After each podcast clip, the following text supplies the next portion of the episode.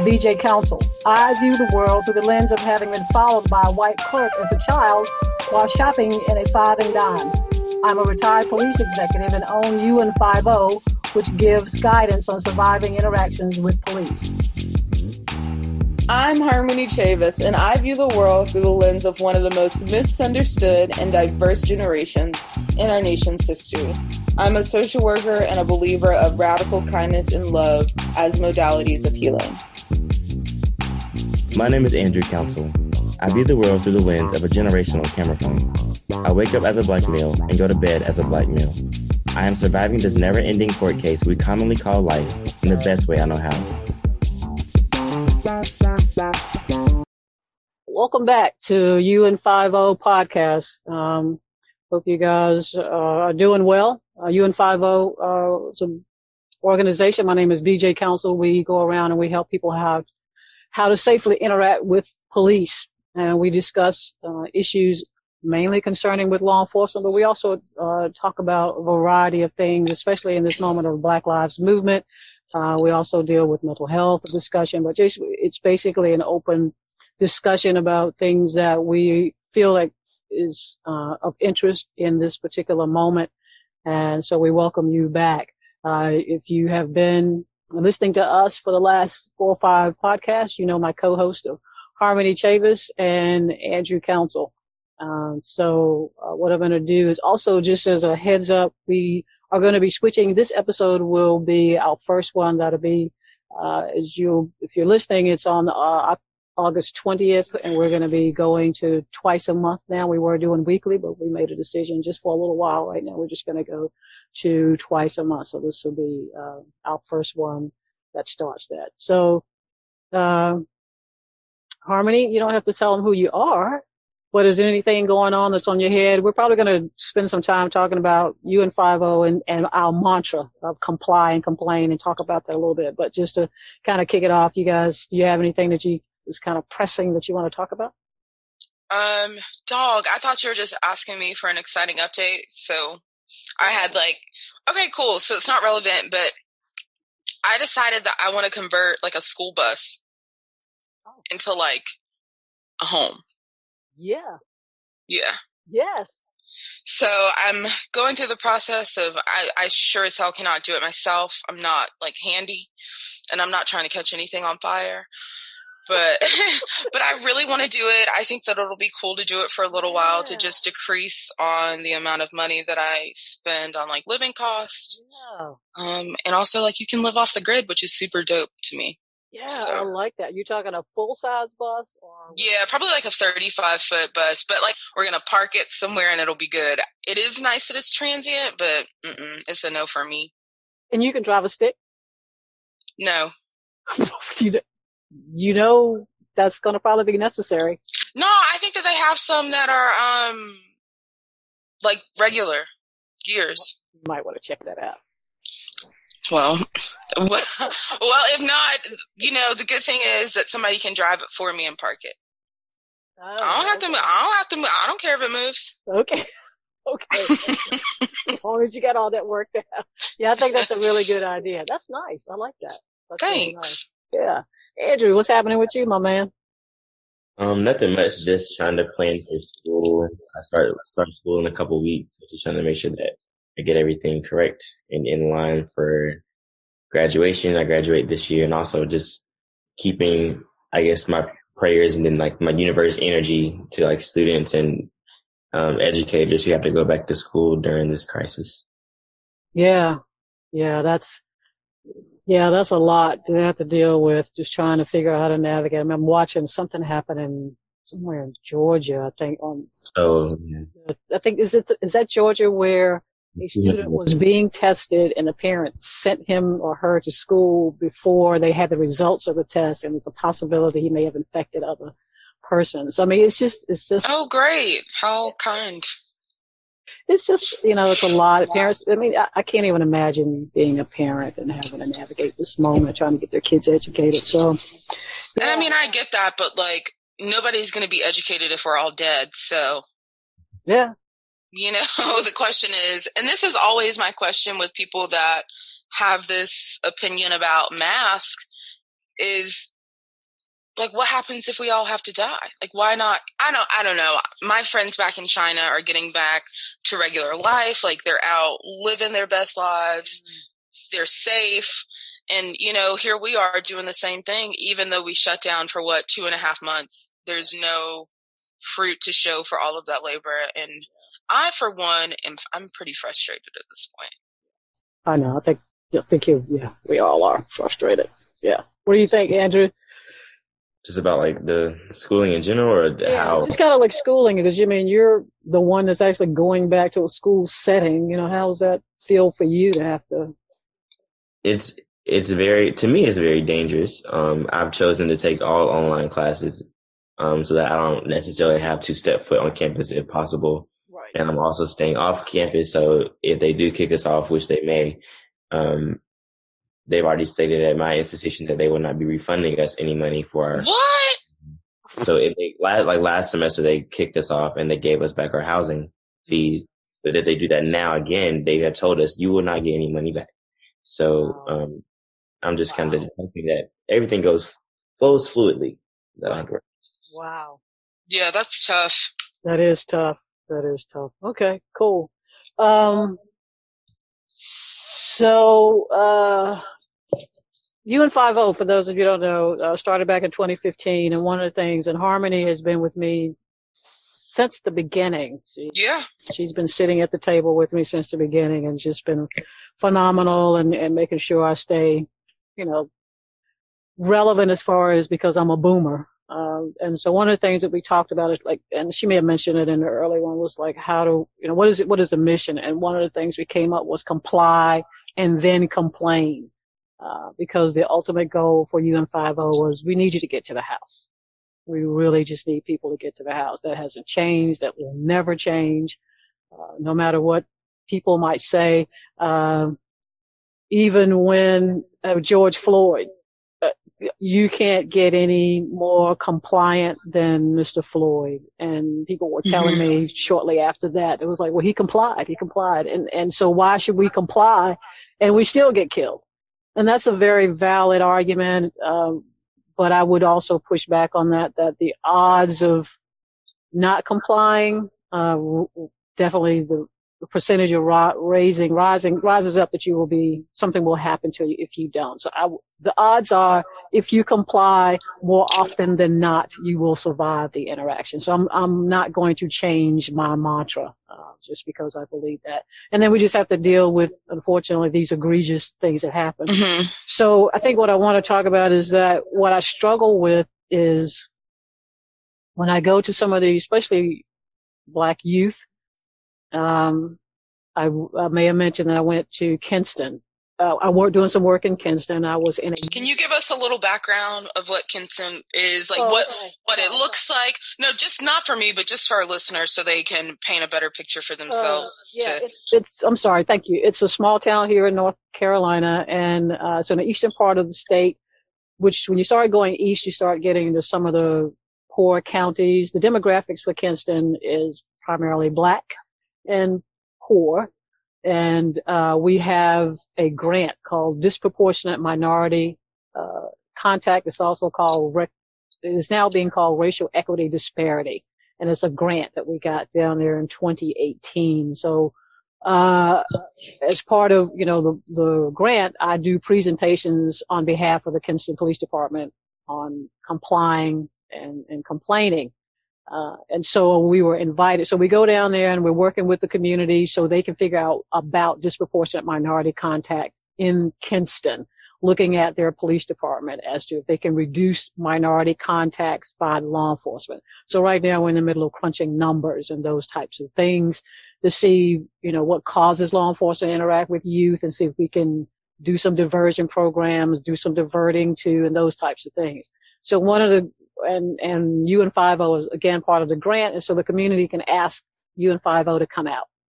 And the detention center or youth center, uh, apologize for not if anybody's from Kinston listening, uh, there invited me in to come and talk to their persons, youth in their detention center. And while I was there, showing some videos I no longer show where black bodies are being shot because of George Floyd. I have made a commitment that I will no longer show black bodies being shot. I'm going to show some videos, but they will no longer show actual physical harm uh, to black bodies because George Floyd was basically a curtain call for me. I don't need to show any more of that. Um, and so while I'm in, in there, I still have, this is before this, obviously, I still have, I'm showing videos.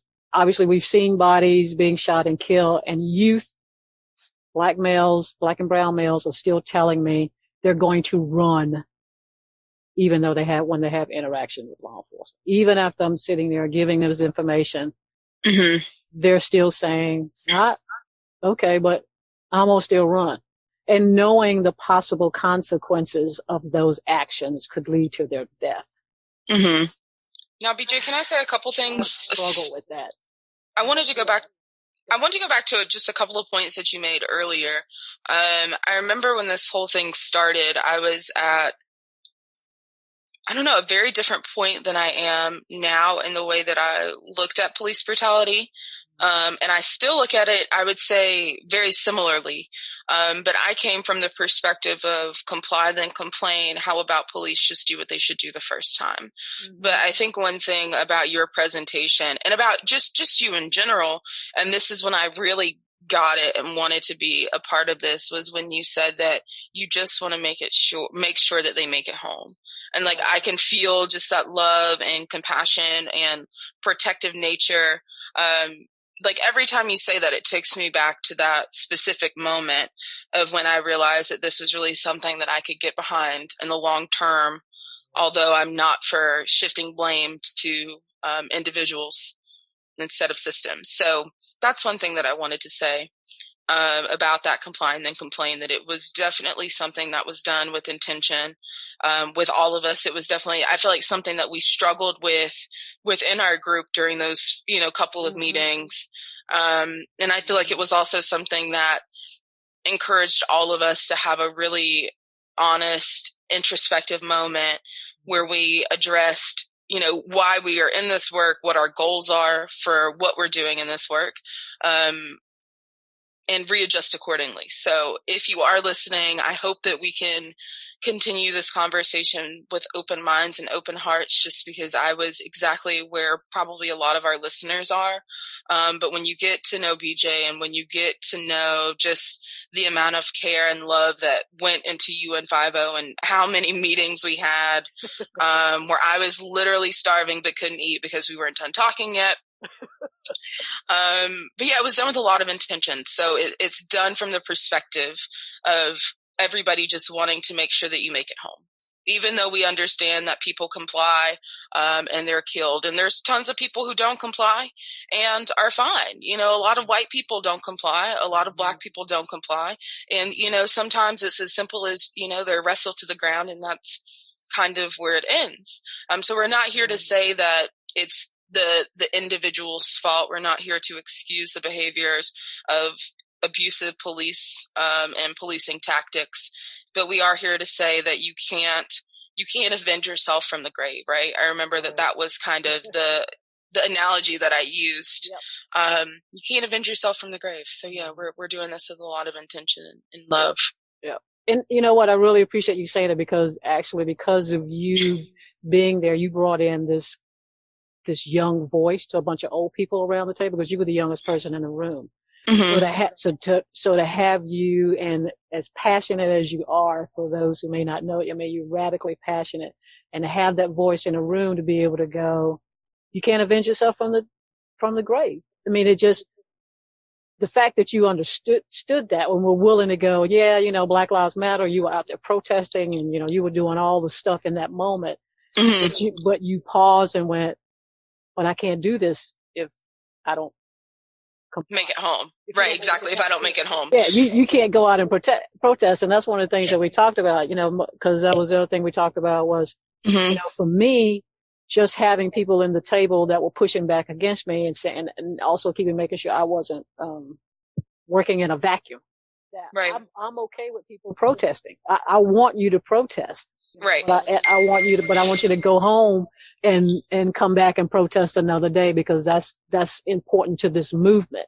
Um, so yeah, I mean, you, you being there, but I think what, what, again, I think what I'm just struggling with sometimes is just watching my young black brothers, um, young youth just being, I mean, they're angry and I get that. And why they still choose to say, I'm going to run anyway. No matter that I'm seeing these examples of black bodies on a, on, on, on TV and re- repetitively being shot. Or maybe we could address this with Bree because I think that this is yeah. this is so trauma related yeah. and it's rooted in just survival tactics. You know what I mean? And so I think that this would be really valuable to discuss with Bree on the next episode. Um, just just for everybody's uh, knowledge, Bree is clinician in Greensboro, North Carolina. So she knows quite a bit about mental health and kind of how these things impact us and uh, shape our lives. Not saying that we can't touch on it now. I just think yeah, that yeah, yeah. it's like an even more in depth conversation that we could have. Yeah. Did y'all watch, um, really quickly, just a side word, did y'all watch the body cam footage of George Floyd? Did you see that? I, I I, I, don't, plan on watching anything. Else. Yeah, I didn't watch it either. Okay. I, I couldn't because I saw the thumbnails. I didn't even. I saw the thumbnail and that for me was enough. Like you could just see how horrified he was. I mean, it kind of reminded me of, you know, like when something happens to a little kid and they're absolutely stunned and how their faces are just looking for some type mm-hmm. of like refuge and protection. Like that's what his face reminded me of. And yeah, I, I couldn't even watch it. I couldn't do it. Yeah, I, yeah, I saw where they were releasing body cams, and I was like, no, mm-hmm. I can't, I can't, I, I just refuse to. But yeah, what do you, what do you, I know, Andrew, it's kind of been a me and Harmony moment. So you got any input? No, you're okay. Um, I enjoyed listening and, and pulling back and being a sponge to the things that you all were saying. And I remember when you first started UN50, I was really, I was little and I would, you use me in some of your presentations. Um, and just like being there and being able to, to absorb the information that was given and to see other individuals my age or younger at the time, um, to learn from you and, and to kind of take take back and resonate with the things you were saying um, allowed me to know that I have to do the same. Although I'm I'm related to you, I need to be I need to see you as a teacher more and, and see you as a teacher and my aunt at the same time. So um, I think it was very important for me to be a part of that at, at a young age. That's all. So okay, and I'm gonna. So Andrew, as far, I guess I'm just trying to figure out. I guess it depends on your journey as to why you feel like why you feel like they just shouldn't comply. Is it just because everybody's just angry right now? They're just like, I mean, I get the whole don't want to listen to authority. I get that. Been there, done that. But when it, when it's making a decision that could ultimately raise it up against the authority and you being injured, I'm not really following that as a mm-hmm. You know what I'm saying? I mean, I get it, but I'm just trying to figure out what makes it so different from me being a boomer and understanding when the popo rolls up, okay, hands up, I'm, I'm, I'm done doing whatever I'm doing. Now there's a mentality when the popo rolls up, they're like all up in the popo space, don't care, not gonna stop doing what they're doing. And for me, that just, I don't get it. I, I just, as a boomer, I just, I don't get it. I'm not, I'm not exactly sure. And of course I can't be the spokesperson for like all every generation, but I know that I can speak on what I've seen and what I've experienced around other individuals of my age. And I can see that some of them, when, when interacting with police, automatically have a, a negative connotation when it comes to law enforcement. Um, and then secondly, most uh, of them, if they would get pulled over or something, or any interaction with the police, they auto- they automatically have this this lens of I did nothing wrong, um, regardless of what happened. So um, it automatically puts up this wall of defiance saying that I did nothing wrong. So I'm going to attest that so that you can see my point of view. Um, and I, though that clash of you need to listen to me because I am a, a, an enforcing officer and I didn't do anything wrong. So you need to listen to me because I have rights and I'm a human being. Those clash sometimes. And especially, and I've seen it. Mm-hmm. Um, it's scary. So it's very scary. Very, very scary. What do you think? I agree. Yeah. So, I mean, I've definitely been in positions like there was one time I was in Charlotte for my friend's 21st birthday, and these police, when I tell you that they rolled up on this man with guns drawn, and this was after Sandra Bland had been arrested. Mm-hmm. And so I stood there and I recorded the interaction. And at first, he was a little bit like riled up, and I was just like begging him to just please calm down. Mm-hmm. You know, we're here for him. We're recording everything. We're going to be here the whole time. Um, you know, I even got his number so that I could text him the video just in case, you know, he needed it. Um, and I, you know, I, I think it's, it's just interesting to me how we can we can trace a lot of these patterns back to childhood right i don't know if you've ever been accused for something that you've not done by your mm-hmm. parents or by a teacher or how adamant you become of i didn't do anything but i didn't do this. You remember how angry you would get and how just like riled up and just i don't know passionate angry uh, distrustful. I mean, there's a lot of emotions I'm sure that come up, but again, it's just, for me, it's always interesting how we can trace a lot of these patterns back to childhood and very primal behavior, um, of just wanting to defend yourself and saying, no, I'm innocent. Please see that I'm innocent. And I also mm-hmm. think that black people also are more predisposed to feeling like they have to justify literally everything justify why you're smart enough to be in that cohort justify right. why you're you know capable enough to be the boss right. justify why you are you know smart enough to be the valedictorian or whatever it is you know we've been conditioned by society and by white supremacy to have to always prove ourselves.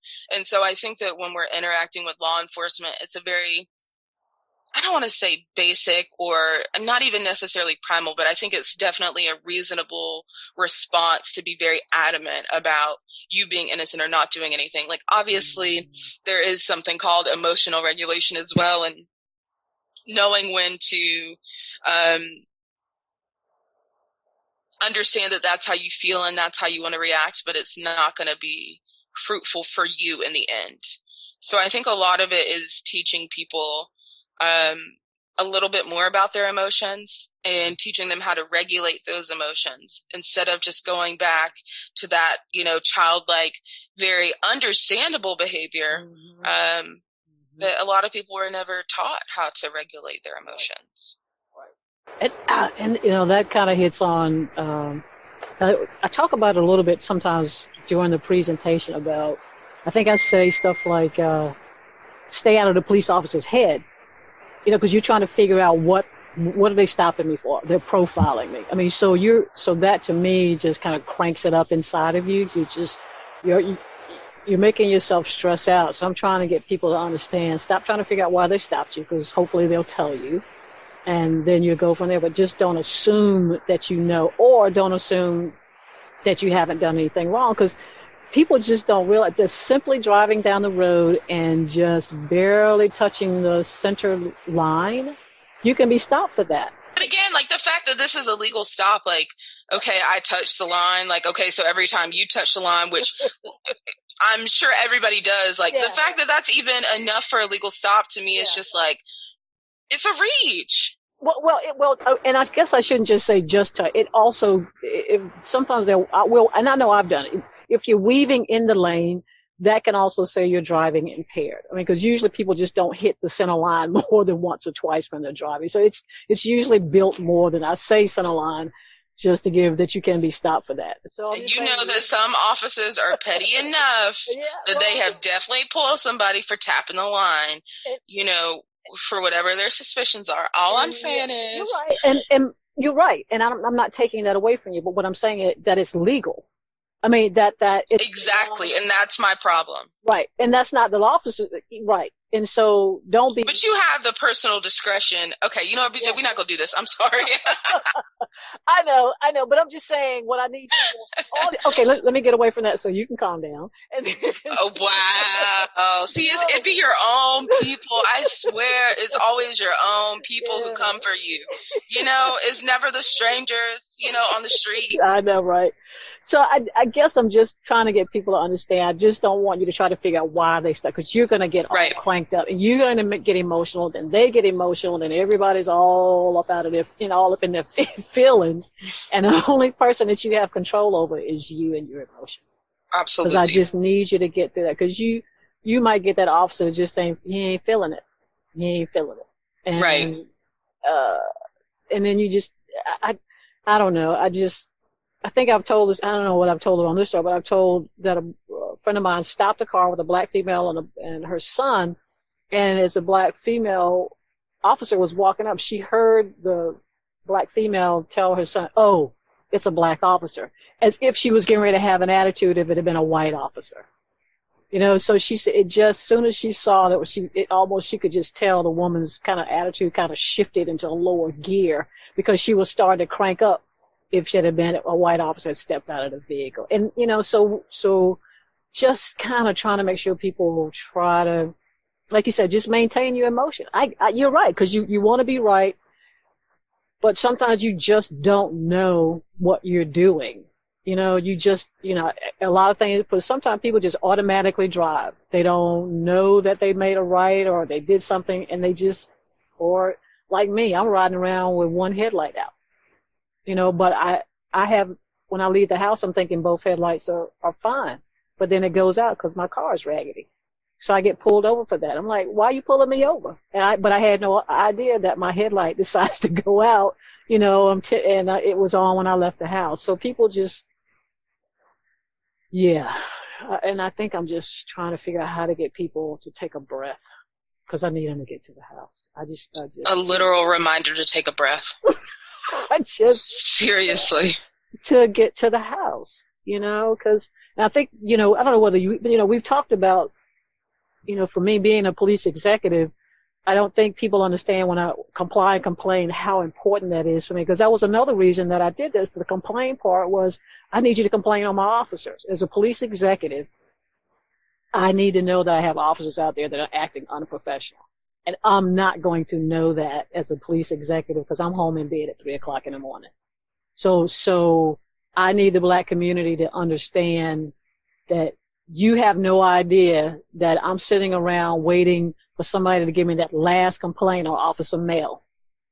You know what I'm saying? Because he's done so many things that the agency is probably just sitting there for that last complaint and nobody won't file a complaint. And if I get that last complaint, then I'm going to make him go sell ice cream somewhere. He don't need to be in the Popo department. But mm-hmm. you're getting police, getting black folks to understand that part of some of the responsibility is even if something is, well, he just had a bad attitude. I need to know that because that checks that officer that this particular community is saying we expect professional behavior from the officers that serve this community and we're we community are going to hold you accountable and if you're not professional we're going to file complaints on you mm-hmm. believe it or not police departments and police chiefs want to know that they want to know if they have officers out here because if they have a bunch of officers out here not doing and not being professional the person that's going to get fired is a police chief not the officer. It's going to be the police chief. So I'm vested in making sure that I've got officers out here being professional, but I can't know that if people don't at least afford me the opportunity to hold them accountable and do what I need to do. Also remembering that being rude isn't, isn't, isn't something that's going to get them terminated, but I can check them and and you as a community can help me check them because you're saying to me is you're holding me responsible to hold officers and my agency responsible but i gotta have folks do that.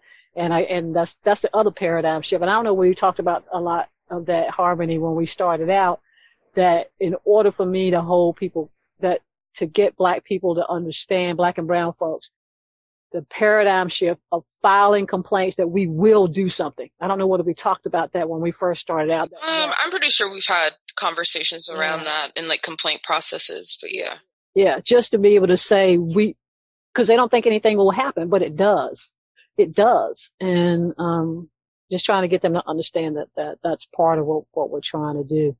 So anybody, what, what do you guys think? Any, any, any more conversations on just trying to get people to take a breath, and comply and get get to the house. Get to the house. I think um like your the push of trying to encourage and educate people about the the purpose of filing a complaint um is very important because I know like you said most people think when you file a complaint it doesn't do anything somebody just looks at it and it goes away. Um and to me when I think about that I think of your mother, my grandmother who, who loves to write a letter if something's wrong.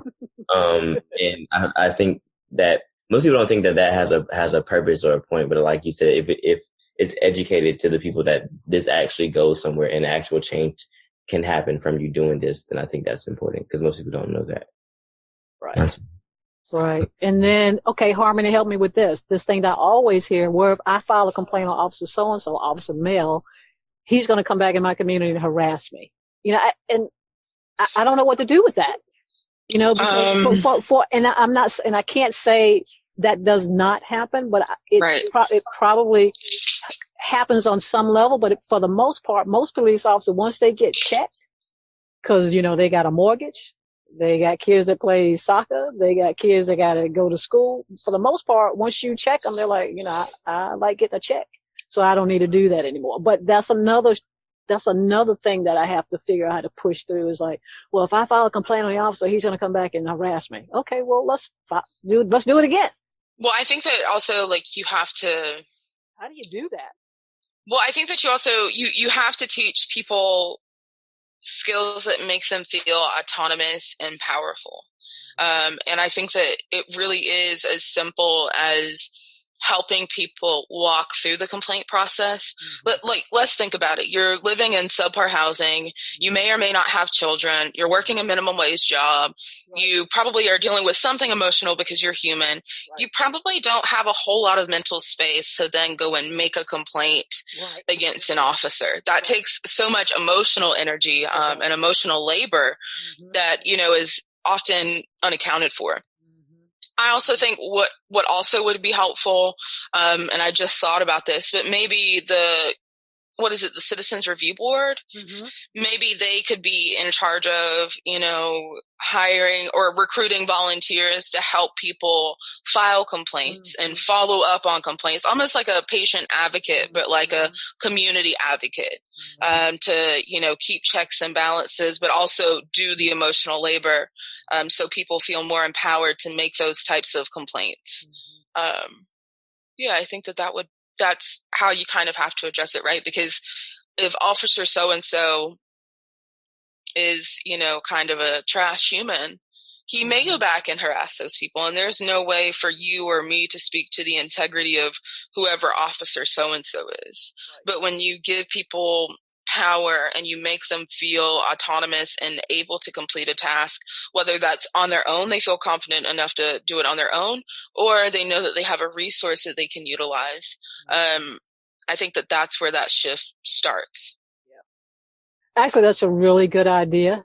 Um, I don't know whether people know that the governor stood up a racial equity po- uh, task force to deal with policing in the state, mm-hmm. and uh, they just had their first public comment last week, and I, I, and so I might put this one out there as well too. I know one of the things that I, I did toss out to them was uh, to make filing complaints more transparent and easy for people to be able to do. I know Durham PD does, um, you know, online. You can do it in person.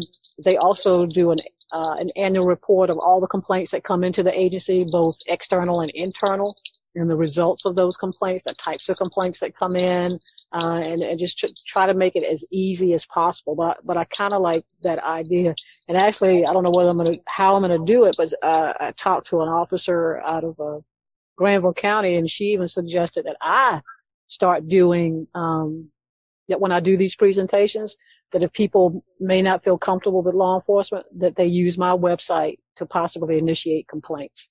And that might be another opportunity. May not feel comfortable going to a local agency, but because, you know, maybe they feel comfortable coming through, you know, like a mm-hmm. secondary, mm-hmm. like civilian review board. They might feel right, exactly. You know, coming through a, a, a, a another conduit to get to law enforcement just to get yeah too. So yeah, that I, I actually and also BJ, real quick yeah. question: Is there any way to dot like okay, so let's say we have 10 officers over a span of 20 years and they've each had five or so complaints. Mm-hmm. Is there a type of filing system or database mm-hmm. that accounts for all of these? Mm-hmm.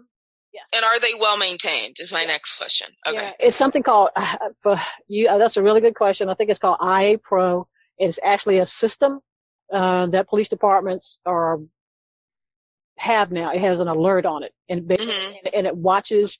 It, it yes, it's it watches for trends and stuff. Yeah, it does. It, it's a, it's very robust. I'm finding out some information. A friend of mine who's in charge of internal affairs at PD kind of gave me a, an overview. So, mm-hmm. so if Officer Mel is working in a particular community and there and you know his name obviously is in everybody's in the system. If they look at his ticket writing, let's say he's working in Hope Valley, okay. Mm-hmm and and he's writing a bunch of tickets and all the tickets happen to be African American that this system will will see that Okay, and it'll flag it. it, it will flag it as well. And see, I feel like, you know, we have, like, let's say, you know, you know somebody that's been arrested, right? Mm-hmm. You can easily go and view incarceration records in Mhm. North Carolina. I do it all the time. I look at like death row inmates and stuff Right, right. because I'm like into true crime. But, um, I feel like that type of information needs to be readily available. If everybody else has to be transparent and accountable, I mean, I'm obviously there are some security reasons and like other things that would have to be discussed, but I, I feel like people should be able to know who these officers are in their communities. But I do think that it would be beneficial for people to be able to find out information about multiple, like repeat offenders. You know what I mean? Not there was one complaint by some angry woman and it was never substantiated. But like a lot of these officers have had multiple complaints that they've been reprimanded for, and yet the public knows nothing about it until a news article writes it. You know, that's Yeah. that's problematic for me. Yeah, and I and I can understand that, but I think the what I would push back on you get you have to remember that's part of that personnel stuff, and then what you have to do is You figure out it's part of their job, and and people kind of get angry with well why can't you know the, well you know that's part of the job description. I mean not to be Right. But that's why I'm not to be saying like repeat offenders, Yeah, well- not just like, you know, a couple of random ones. Because of course, you know, like I've gotten complaints as a waitress before. Like everybody's going to get oh, complaints. Oh, yeah. So I don't think that it would be fair to just be like, okay, I get to look at every record of wrongdoing that you've Yeah. ever done. But if there have been like, let's say if there was any disciplinary action or it was found that, you know, this did happen and there was some type of action taken, I feel like if, if, you are serving a community you you know what i mean? You take an, an oath to uphold that and it's one of in my opinion one of the most precious jobs that you can have because you have so much power entrusted into you.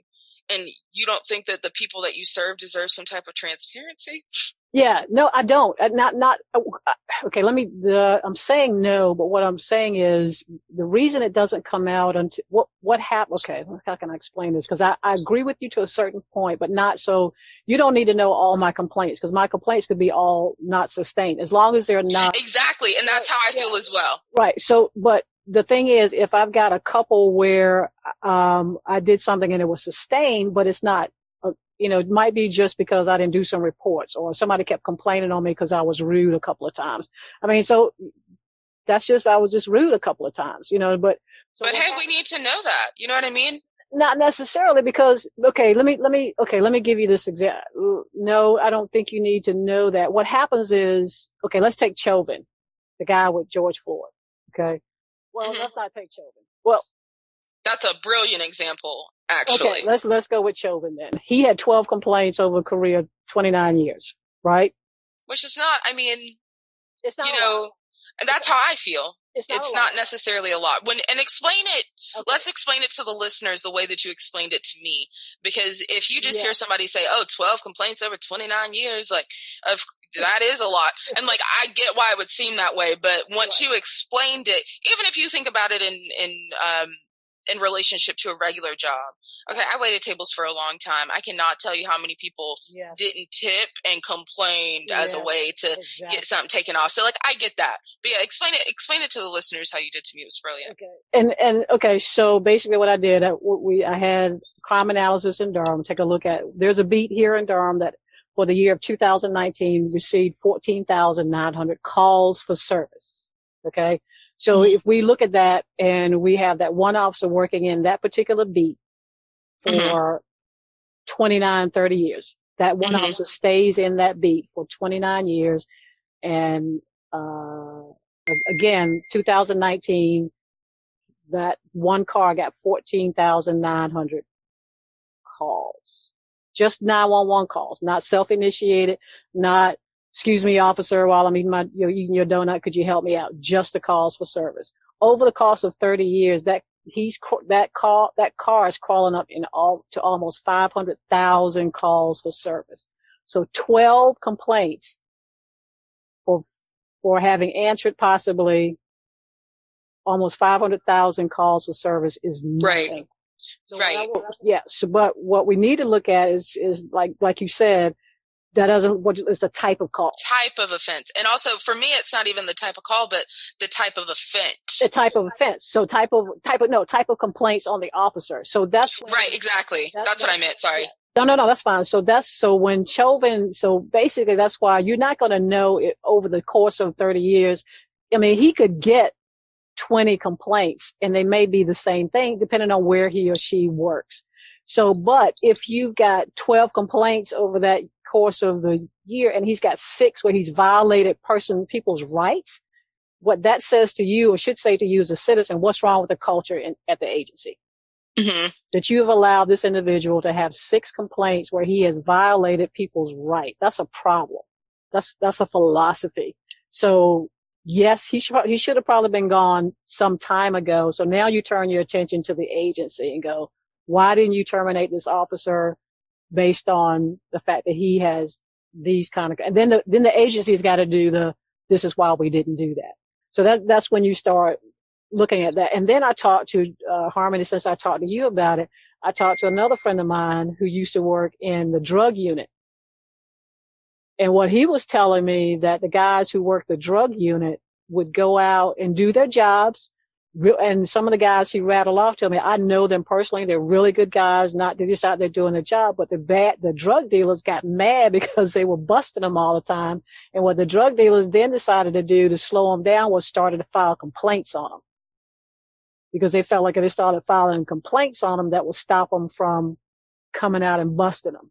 So you, so people gotta, gotta understand that that too plays into, because the bad guys are trying to get the popo off of them. So now they're filing false c- complaints because the police, these guys are doing their jobs. So it's just, it, it's convoluted and you just kind of have to figure out transparency, figure out what kind of, not necessarily number of complaints, but the types of complaints that are coming in on the officer and then the agency has to say, you know what, we're not going to allow you to violate people's rights.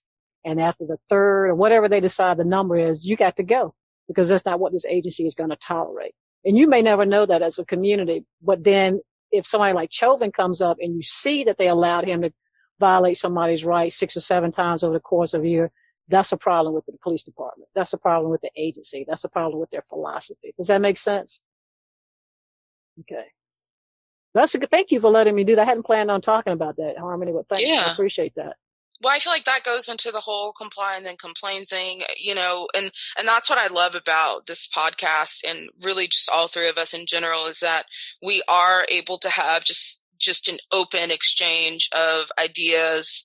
Um, you know, we are at different places on a very wide spectrum. So I love that we're able to have these productive and I think creative type of conversations because you know this is not a typical conversation that you have on a day to day probably don't need to have it on a day to day for like your mental health Yeah, yeah if exactly. i'm being honest but exactly. yeah Yeah. So, Andrew, what do you think? Any thoughts on what we just?